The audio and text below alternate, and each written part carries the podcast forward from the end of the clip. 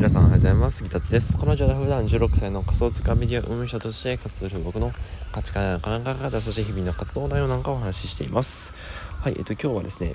えっと、とある公園に行きまして、僕の近くのね、公園に行きまして、えー、雄大な湖を見ながら、まあ、湖っていうか、なんだろう、池？ちょっとした池？みたいなところを見ながら、えー、大事を取っていきたいと思うんですが、やっぱ音声配信ってね、あのこういうなんていうのかゆるゆるしたところで撮れるんでいいですよねこれで、ね、皆さんが聞いてくれれば、えー、僕も嬉しいですし皆さんもね勉強になると思うので。いやなんかいいです。音声配信ってやっぱコスパ最強だなと思います。はい。えー、っとですね今回の本題は、まあ、あの自然とは全く関係ないんですがテスト勉強に関することですね。うん。えー、テスト勉強って、まあ、皆さん多分あのテスト期間っていうのが設定されますけどもそこで何て言うのかな1週間から2週間ぐらい前から一応テスト期間って言ってねあのテスト勉強しましょうっていう、まあ、そういう期間が設定されると思うんですよ。うん、で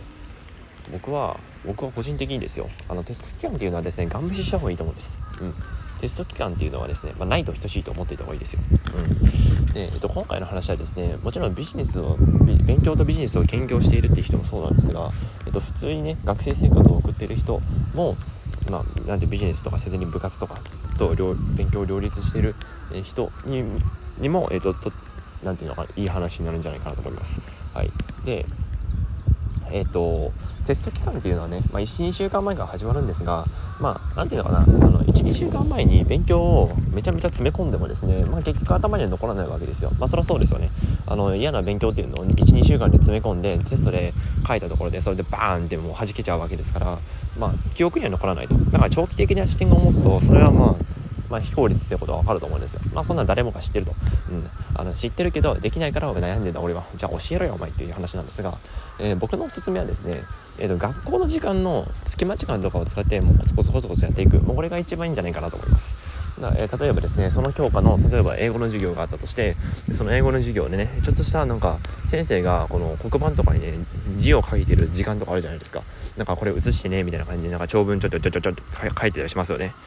その時間を使うんですよ。その時間でなんかワーク取り出してわーってやったりとか。先生あの黒板の方を見てるんで分かんないですよね。そんな書いてるとか書いてないとか。うん。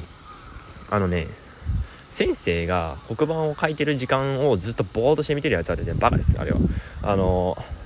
何ていうの？時間を無駄にしてるとしか言いようがないっていう。僕にはそんな感じの、えっと、印象に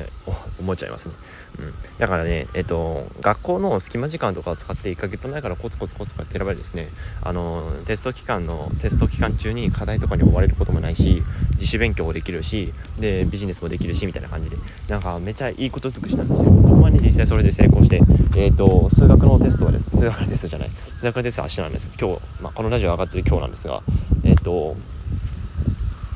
この何て言うのかな。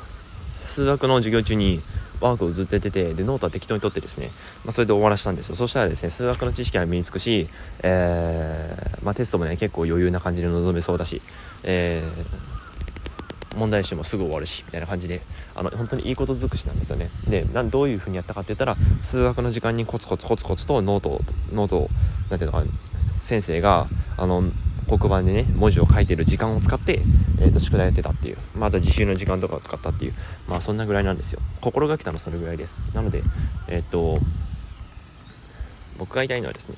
えー、テスト期間に詰め込まずにこの12ヶ月前からコツコツコツコツやっていく。これがですねまあ部活とか、えー、勉強とかもそうです。部活と勉強もしくはビジネスと勉強、えー、もそうですがそれを両立するためにはあの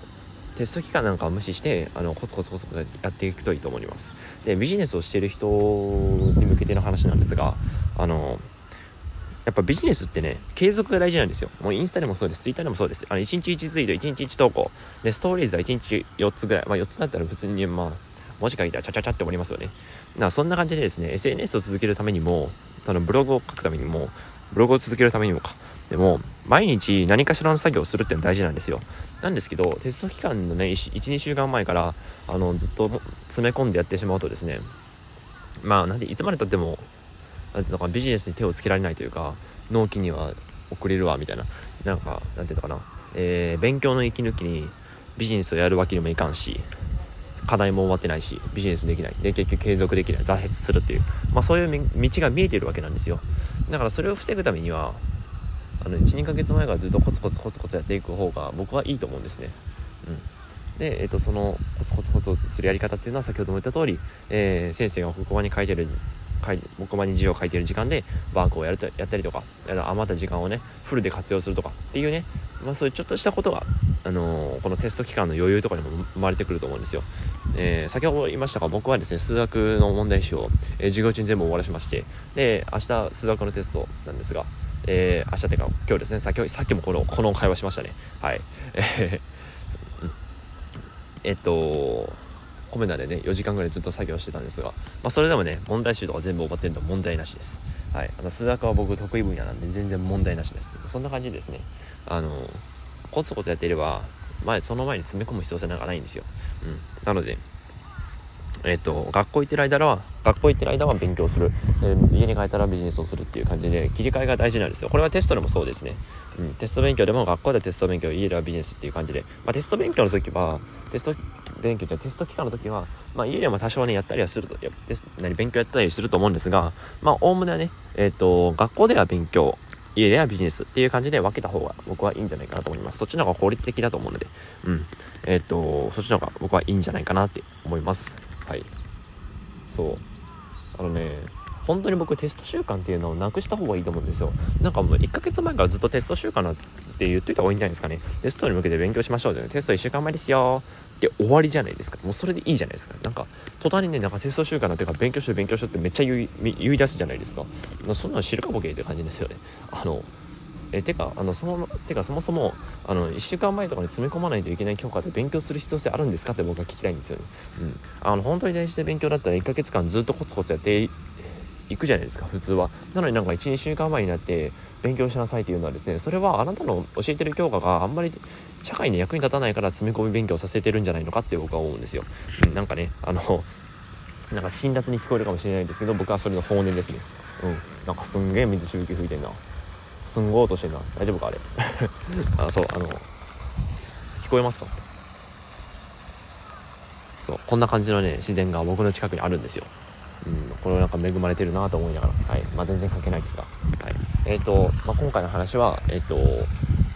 テスト期間テスト週間に、えーと、勉強を詰め込むっていうのは甘いと。じゃあその対策としては、えー、テスト期間とか言わずに12ヶ月前からコツコツやっていく。これが、えーと、ビジネスと勉強ビジネスビジネスと勉強部活と勉強を両立するために大事なんじゃないかなと思います。やっぱりねみんなあの詰め込み学習してるんですよ。あの問題集をね。わーって答え移したりとかもう12週間前になってねわーってたりとかっていう。まあいるんですけど、まあ、僕はねそれはおかしいと思うんで。うん。まあその長期的な目線という意味でもえっ、ー、とコツコツやっていく方がいいんじゃないかなと思います。それでは今日も一日えーと、今日ですね僕は数学2の、えーと、テストがありますので、えーと、多分ね朝早く起きて、えー、何かしらツイートしてるんじゃないかな。あの数学やりますみたいなツイートしてるんじゃないかと思いますが、えー、まあ、やってるんだなみたいな感じで、えー、思っててください。はい、えっ、ー、と、数学はね、得意分野なので、えーと、ぜひ90点以上目指したいところです。それでは、今日も一日コツコツ頑張っていきましょう。最後は、えー、この池の水しぶき、水しぶきっていうか何？なんか噴射してるんですよ。あの、なんだ、まあいいや、あの、まあ最後はね、えー、自然の音を聞いて、えー、終わりたいと思います。